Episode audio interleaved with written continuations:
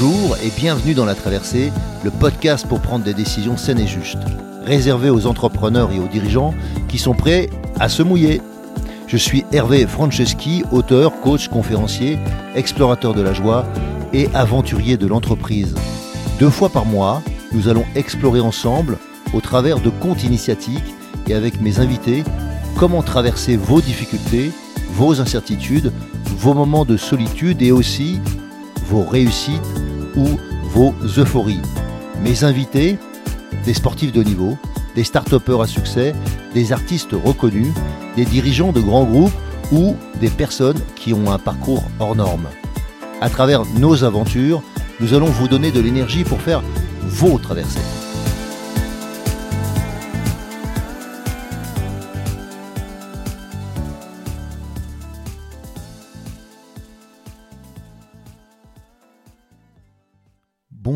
Je suis très heureux de vous retrouver dans la traversée.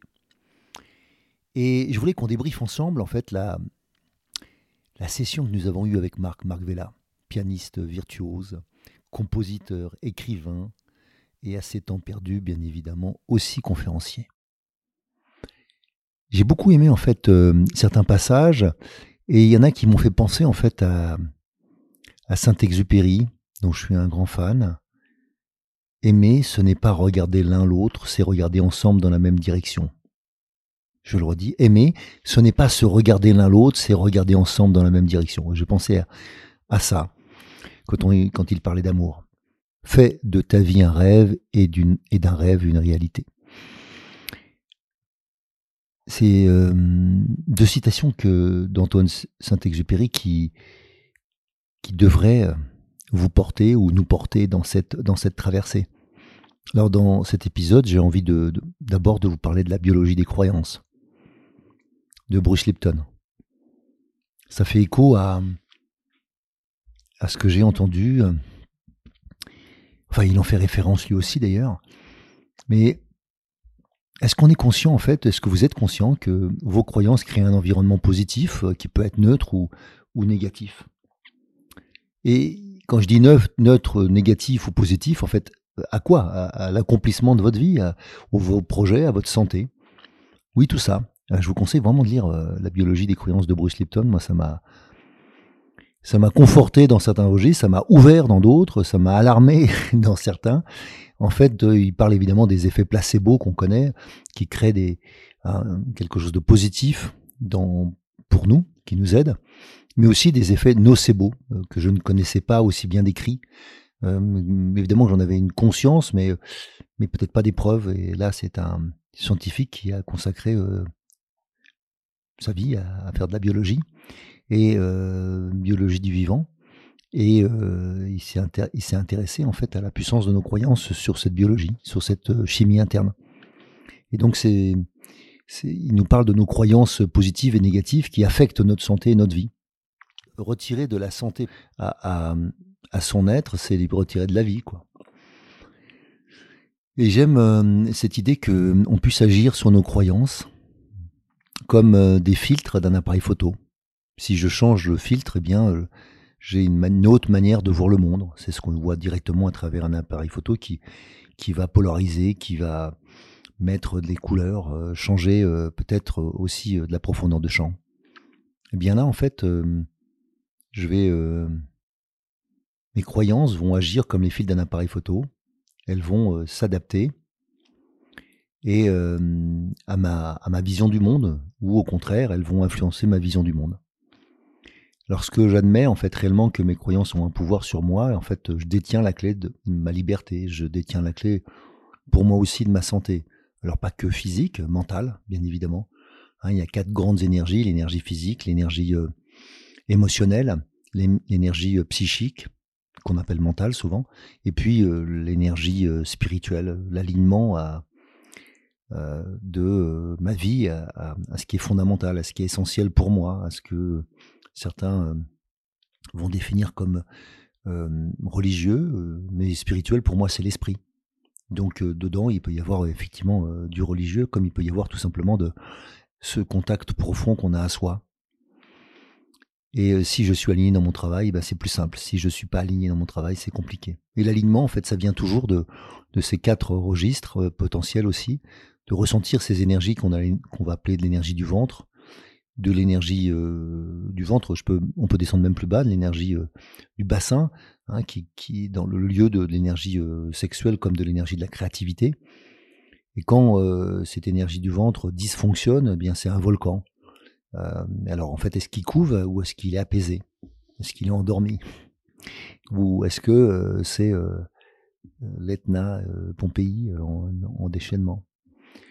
Et puis l'énergie du cœur, et l'énergie du cœur, c'est l'énergie de la reliance, l'énergie de la relation. Et donc, dans ma capacité à rester dans une bonne énergie, eh bien, c'est aussi de savoir bien gérer cette énergie émotionnelle. Et certains n'y arrivent pas ou y arrivent peu. Moi, je m'aperçois que dans la vie, j'ai pas de difficulté à faire des choix. Mais quand c'est des choix émotionnels, ça peut m'arriver d'être, de me compliquer les choses. Voilà. Et puis l'énergie mentale, c'est l'énergie de la capacité de, de bien vivre psychiquement euh, ou les situations complexes. Donc quand ma fréquence euh, augmente, la fréquence de mon cerveau augmente, eh bien est-ce que je, je, résiste bien à ça? Est-ce que je gère bien cette, cette, cette situation Et donc on voit bien que dans certains cas, en fait, ça nous crée de l'excitation. Et puis quand on dépasse peut-être euh, soit le, nombre de calculs, de, le nombre de, de, boucles que l'on peut faire dans notre tête, eh bien à ce moment-là, ça devient compliqué une usine à gaz, on va appeler ça comme ça. Et donc cette, euh, tout ça, en fait, ça produit de la chimie, bien évidemment. Votre cerveau va produire euh, à travers les neurotransmetteurs un certain nombre de, un certain de chimie et, euh, qui, vont influencer, et, comme vous le savez, ça va influencer aussi votre manière de vivre. Donc vos pensées influencent vos émotions qui influencent vos comportements. Donc pour moi, c'est important de, se rappeler toujours que la biologie s'adapte à mes croyances. Et que, en fait, euh, elle peut aussi euh, être modifiée, cette biologie, par, chimiquement, par les croyances. Alors quand j'admets réellement que ça a un pouvoir sur moi, ben en fait, je le redis, c'est la clé pour moi de la liberté. La clé de la liberté ou la clé de la santé. Et je ne peux pas changer la matrice euh, de mon code génétique, mais je peux changer mon esprit. Autrement dit, vous n'êtes pas responsable de la tête que vous avez, mais vous êtes toujours responsable de la tête que vous faites. Et donc faire la gueule euh, fatigue, pas seulement vous-même bien évidemment, mais votre entourage.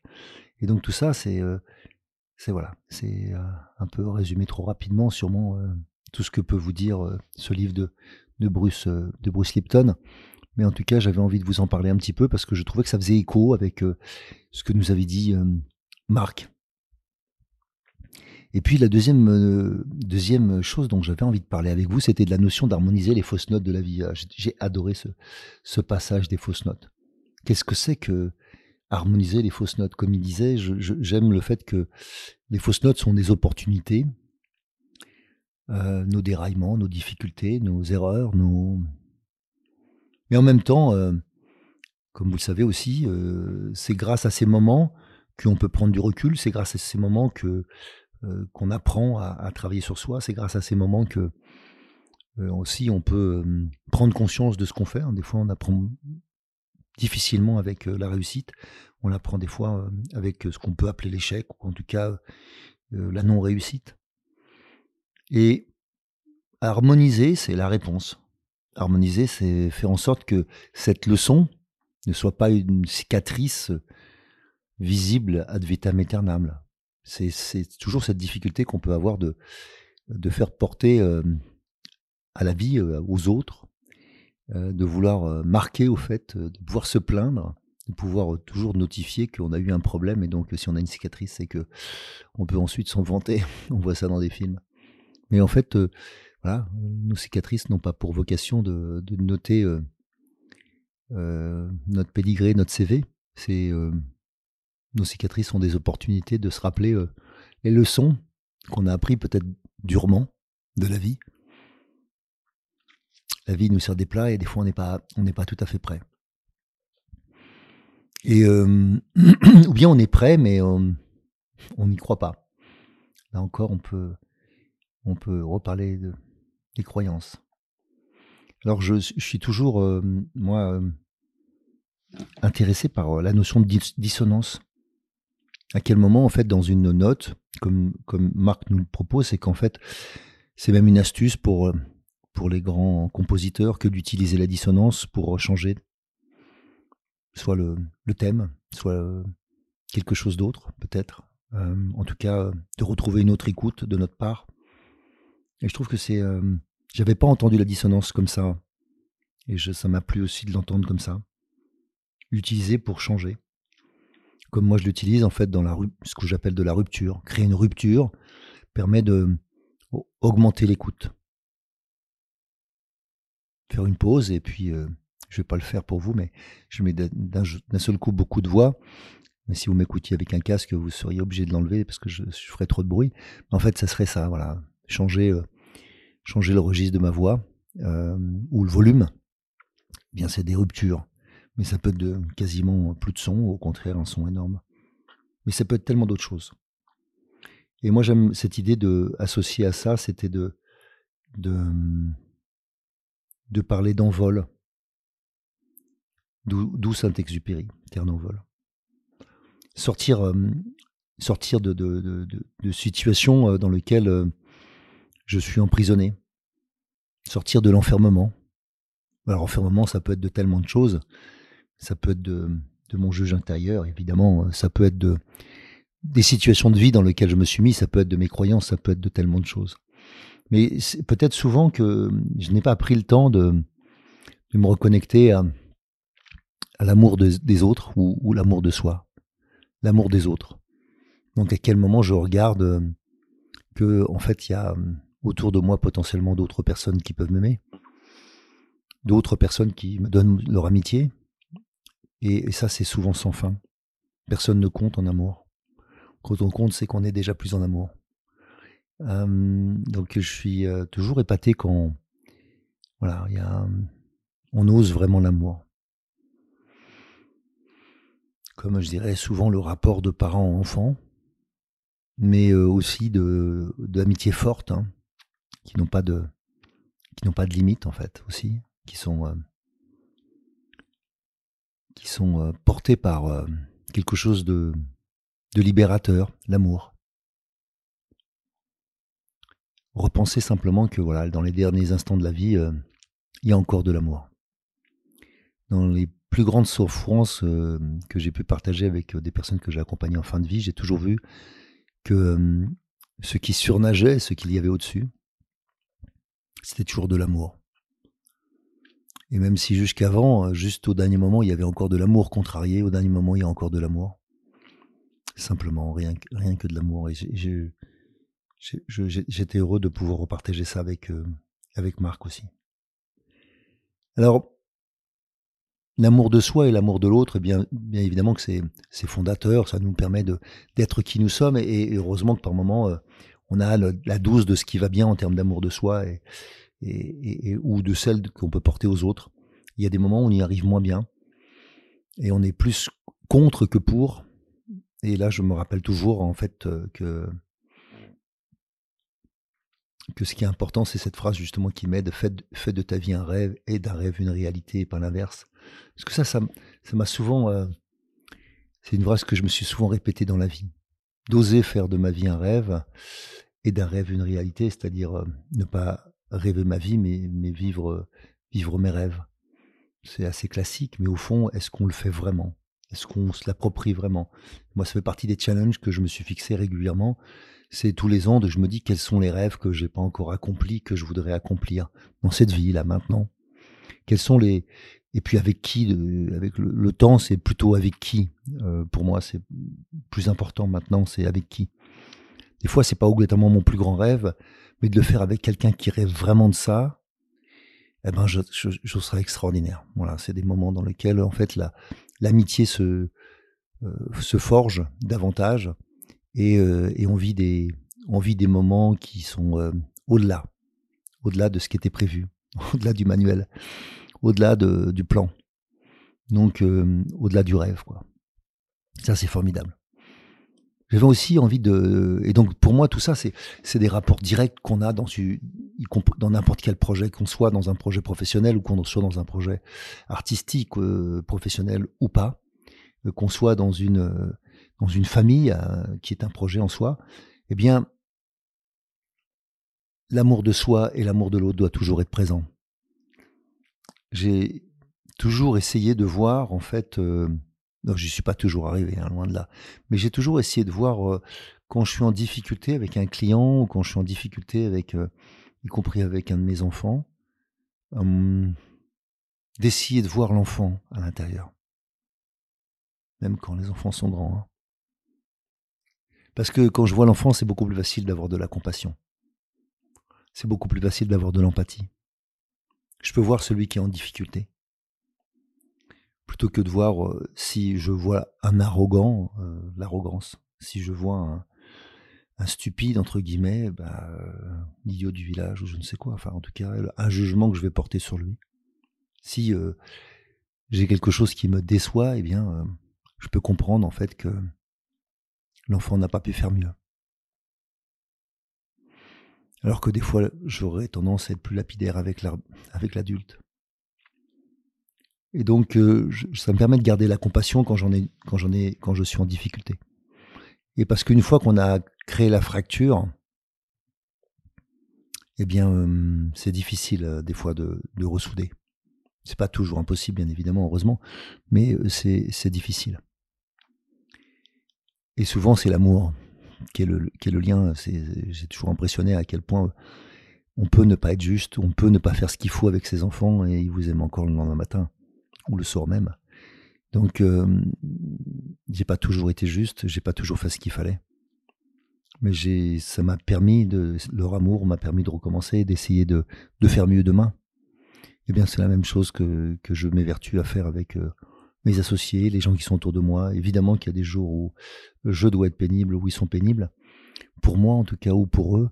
Mais le but, c'est de continuer, voilà, de continuer ensemble et d'aller plus loin oser, oser, euh, oser un voyage plus grand, oser euh, dans la traversée euh, envisager quelque chose de plus loin. Et c'est parce qu'on n'a pas défini des fois la, le lieu que quand on est ensemble, on est obligé d'aller travailler en plus parce qu'on ne peut pas avoir tout prévu dans un couple, on ne peut pas avoir tout prévu dans une association. Quand je parle d'association, que ce soit une association type 1901, un groupe, ou bien euh, juste deux associés, eh bien on n'a jamais tout prévu. Et donc, euh, ce qui est beau, c'est justement l'aventure ensemble de ce qu'on n'a pas encore prévu. Parce que ce qui était prévu, euh, on va dire, c'est le minimum syndical, ce qu'on avait déjà défini. Mais ce qui est le, le, vrai, ce qu'on demande, c'est d'aller vivre le reste. Alors j'avais envie aussi de vous parler de, dans cet épisode de l'indécence ou de la sincérité euh, dans nos activités pour réussir nos traversées. Et la notion d'indécence avait à voir avec euh, qu'est-ce que l'indécence, quoi? Qu'est-ce qui est montrable et ce qui ne l'est pas? Qu'est-ce qui est envisageable et qu'est-ce qui ne l'est pas? Alors souvent, en fait, euh, je pense que ce mot n'est pas toujours utilisé à bon escient. Je l'entends comme l'impertinence. Et l'impertinence, c'est dans un monde comme le nôtre, c'est souhaitable. C'est le fou du roi qui ose dire des choses. Comme de l'impolitesse. Alors l'impolitesse, euh, quand même très partagée dans ce monde.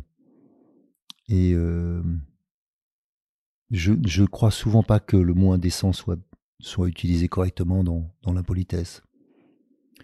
Mais plus comme de l'inconvenance, de la grossièreté, de l'incorrection, l'impudence même, on pourrait dire. Et et j'aime bien me rappeler qu'en fait, euh, dans les situations comme celles que l'on vit aujourd'hui, à savoir euh, des grands chamboulements dans lesquels on a du mal à prévoir ce que sera euh, l'année prochaine et a fortiori les années d'après, de savoir si en fait ce monde va, va pouvoir survivre tel qu'il vivait aujourd'hui, vraisemblablement pas de la même manière, mais comment on peut continuer à détruire autant de choses autour de nous et, et continuer à, à, regarder le monde comme si rien ne se passait. Et, pour moi, c'est ça l'indécence. Ça, c'est indécent de, de, de, ne pas prendre en compte ce qui est.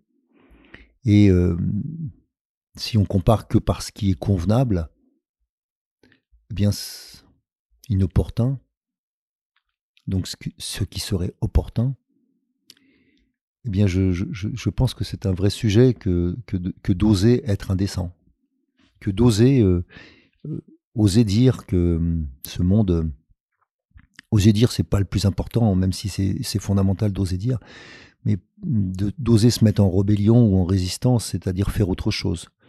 Arrêter de voter contre, voter pour quelque chose, avancer dans un nouveau projet, mettre en œuvre quelque chose. Chacun de nous euh, peut voir le monde différemment et, chacun veut convaincre l'autre de la validité, euh, enfin de la raison de faire ça d'abord. Et c'est toujours euh, compliqué au lieu de, au lieu d'être ensemble, on est les uns contre les autres, au lieu d'être les uns avec les autres. Donc euh, pour moi ça aussi c'est indécent que de que notre société ne nous aide pas. C'est à chacun de nous de le faire bien évidemment, mais de d'être davantage fraternel. Et, et c'est un très beau mot fraternité, on pourrait dire sororité aujourd'hui aussi, bien évidemment. Et donc, moi, j'ai associé le mot sincérité. Donc, à quel moment on est sincère, sincere, la sincérité. À quel moment on est, on ose être vraiment sincère? Et oui, à quel moment en fait on ose être non corrompu, c'était sans tâche, pur.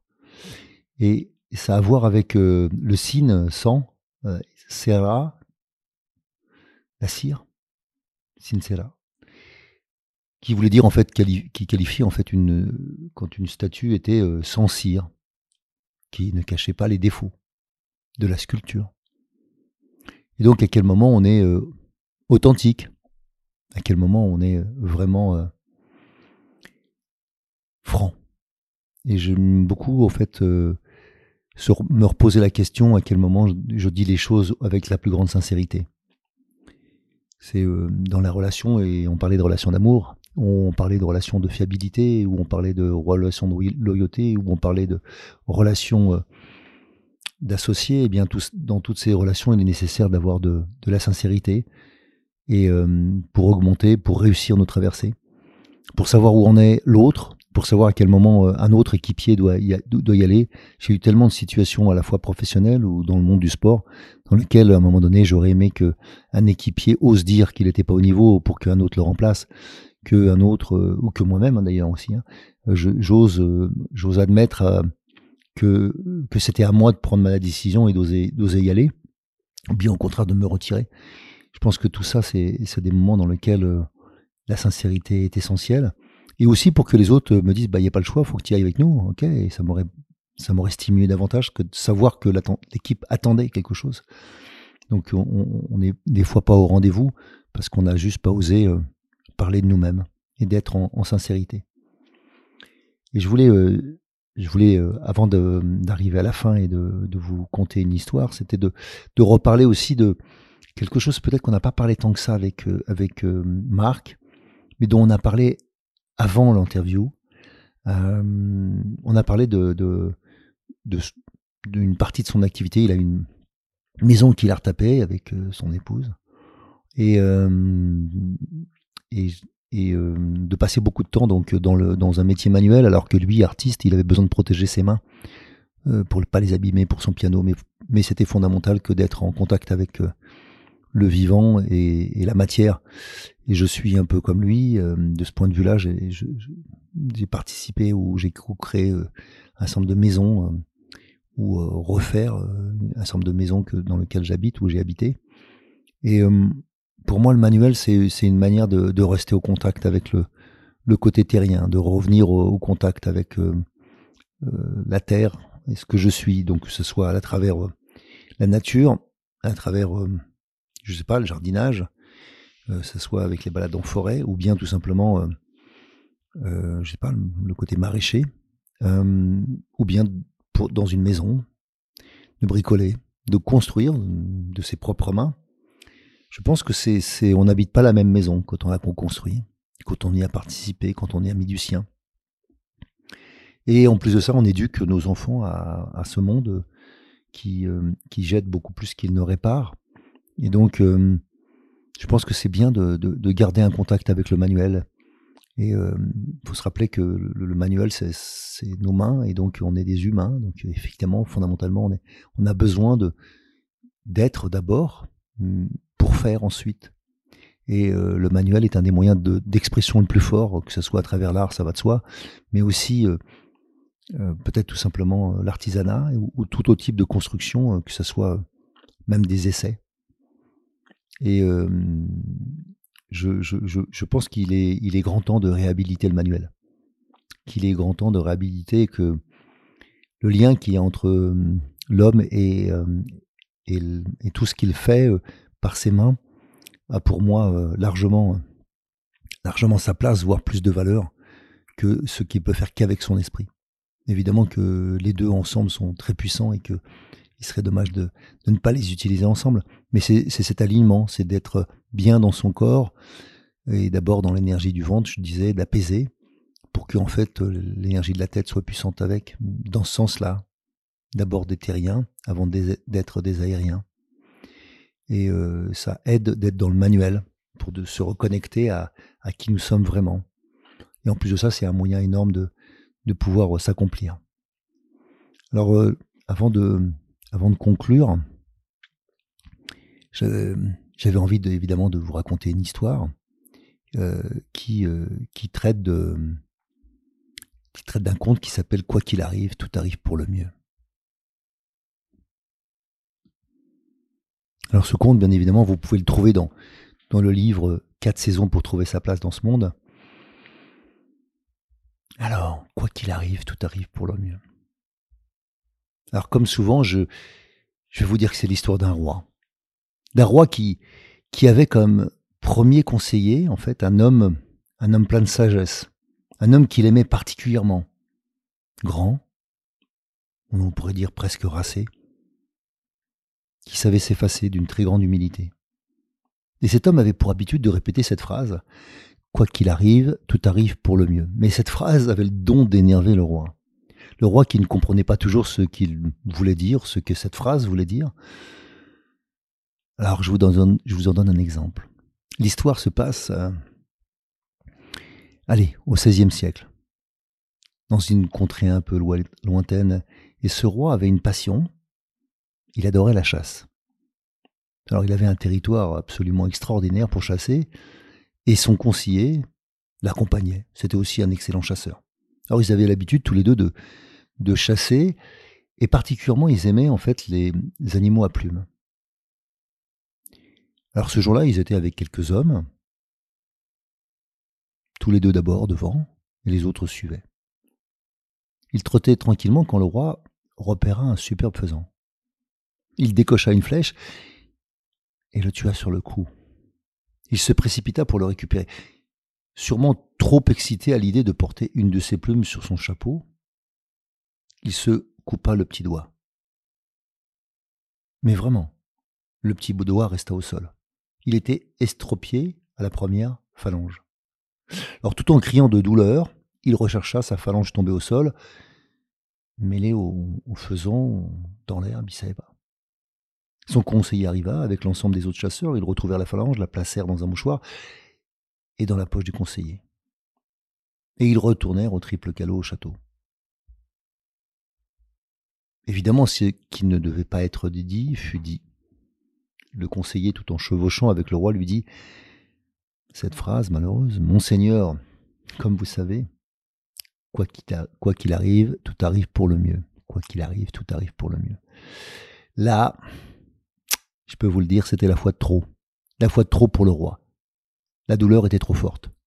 Alors à peine arrivé au château, il décida d'enfermer son conseiller dans les géoles et au troisième sous-sol du château, et tout en vociférant, il retourna dans ses appartements au premier étage, où il retrouva son médecin, qu'on avait été chercher. Alors celui-ci essaya par différentes tentatives de recoudre la phalange, mais ça ne fonctionna pas. Alors de peur que la gangrène ne s'installe, ils décidèrent de retirer tout le petit doigt. Il avait maintenant un doigt complet en moins. Il mit un gant, et après quelques semaines, son esprit retrouva un peu de sa clarté, sa douleur euh, disparut. et il décida de se changer les idées. Il décida de repartir à la chasse, mais cette fois évidemment sans son conseiller. Mais alors tant qu'à faire qu'il était sans son conseiller, il décida d'y aller seul. Et à ce moment-là, il se passa quelque chose d'assez extraordinaire. Dès les premières lueurs du matin, il rencontra sur son chemin un superbe cerf. Un cerf, vous savez, avec des grands bois, et qui était particulier. Chaque fois que il était en train d'avancer, pour être dans une position que j'appellerais de tir, le cerf semblait l'attendre. Et au moment où il était à portée, le cerf reculait. Et cela, comme ça, de loin en loin, il chevaucha en fait toute la journée. Et sans s'en rendre compte, il sortit de son royaume. On aurait pu dire qu'il avait été hypnotisé par sa quête du cerf. Et après, euh, quelque temps passé de l'autre côté de la frontière, eh bien le cerf disparut. Il se mit à le chercher et il comprit en fait qu'il était plus tout à fait où il fallait. La, nuit, la nuit était noire maintenant et il était en forêt il ne se rendit pas compte qu'il était encerclé par ses ennemis. Ah, je dois vous préciser une chose aussi. Ses voisins, ses ennemis, n'étaient pas spécialement sympathiques. Ils étaient plutôt réputés pour être des féroces guerriers. Ils honoraient une déesse particulière dont le culte réclamait la réalisation de sacrifices humains. Et là, une proie extraordinaire, le roi. Quoi de mieux qu'un roi pour une déesse? Alors, Évidemment, ils ne se firent pas prier pour l'attraper. Et pendant trois jours, je dis bien trois jours, ils le préparèrent avec des onguents, des saveurs, des senteurs, et ils le droguèrent. Ils le mirent sur une pierre, une grande pierre plate, très froide, semblable, on pourrait dire, à un hôtel, face à une assemblée. On entendit une grande acclamation et le sorcier arriva. Il fit le tour de la pierre et se posta sur la gauche. Arriva ensuite le bourreau, qui fit aussi le tour du prisonnier, mais au lieu de se placer sur la droite de l'autel, il interrompit la cérémonie en ces termes. Quelque chose ne va pas. On ne veut pas offrir à la déesse un être qui est incomplet. Il lui manque le petit doigt de la main gauche. À ces mots, le sorcier et l'ensemble des prêtres qui étaient présents firent à nouveau le tour et validèrent le fait qu'il lui manquait le petit doigt et que l'on ne pouvait donc pas l'offrir à la déesse. Grande déception dans la foule. On le rhabilla, on le remit en selle sur son cheval, on se débarrassa de lui, autrement dit, on le guida comme ça, encore drogué jusqu'à la frontière de son royaume. Petit à petit, reprenant ses esprits, il prit conscience de ce qu'il venait de vivre et qu'il avait failli perdre la vie. Il se rappela alors ce que lui avait dit son conseiller, cette fameuse phrase Quoi qu'il arrive, tout arrive pour le mieux. Effectivement, s'il avait eu encore son petit doigt, il serait mort. Oh, pas idiote cette phrase finalement, se dit-il. Tout arrive pour le mieux. Alors il décida de retourner au triple galop vers son château. Quatre à quatre, il descendit les escaliers, il alla ouvrir la géole, se mit à genoux et s'excusa profondément devant son conseiller en lui disant toi qui m'as toujours conseillé et qui as toujours été à mes côtés. Il aura suffi qu'une seule situation me déplaise fortement et que je te jette dans cette prison. Je ne sais pas comment tu pourras un jour me pardonner. Le conseiller le releva et lui dit Mais bien sûr, monseigneur, bien sûr que je peux vous pardonner. Mais d'un seul coup, le roi se mit à rire. Pardon, mais je repense à cette phrase que tu me dis toujours hein, Quoi qu'il arrive, tout arrive pour le mieux. Enfin, je veux bien pour moi. Oui, effectivement, j'ai eu la vie sauve parce que j'avais eu le doigt coupé. Mais toi, toi, qui as-tu gagné? Tu as passé quelques semaines ici, dans un cachot, avec des rats, entouré de gens que tu ne respectes pas et que je ne respecte pas non plus d'habitude. Et je ne sais pas, je ne, enfin, je ne vois pas ce qui était le mieux pour toi. Alors le conseiller lui redit, je vous le répète, monseigneur, quoi qu'il arrive, tout arrive pour le mieux. Parce que si j'avais été avec vous, qui pensez-vous qu'ils auraient tué alors je vous le redis, quoi qu'il arrive, tout arrive pour le mieux. Hmm. Alors oui, bien souvent, il nous faut regarder au-delà des mésaventures de la vie, et même si elles nous désolent sur le moment ou que nous ne les comprenons pas, peut-être, sûrement, il nous faut garder confiance, car tout arrive pour le mieux. À bon entendeur, salut Si vous aussi vous vivez une traversée et souhaitez être soutenu pour arriver à bon port, alors embarquons ensemble.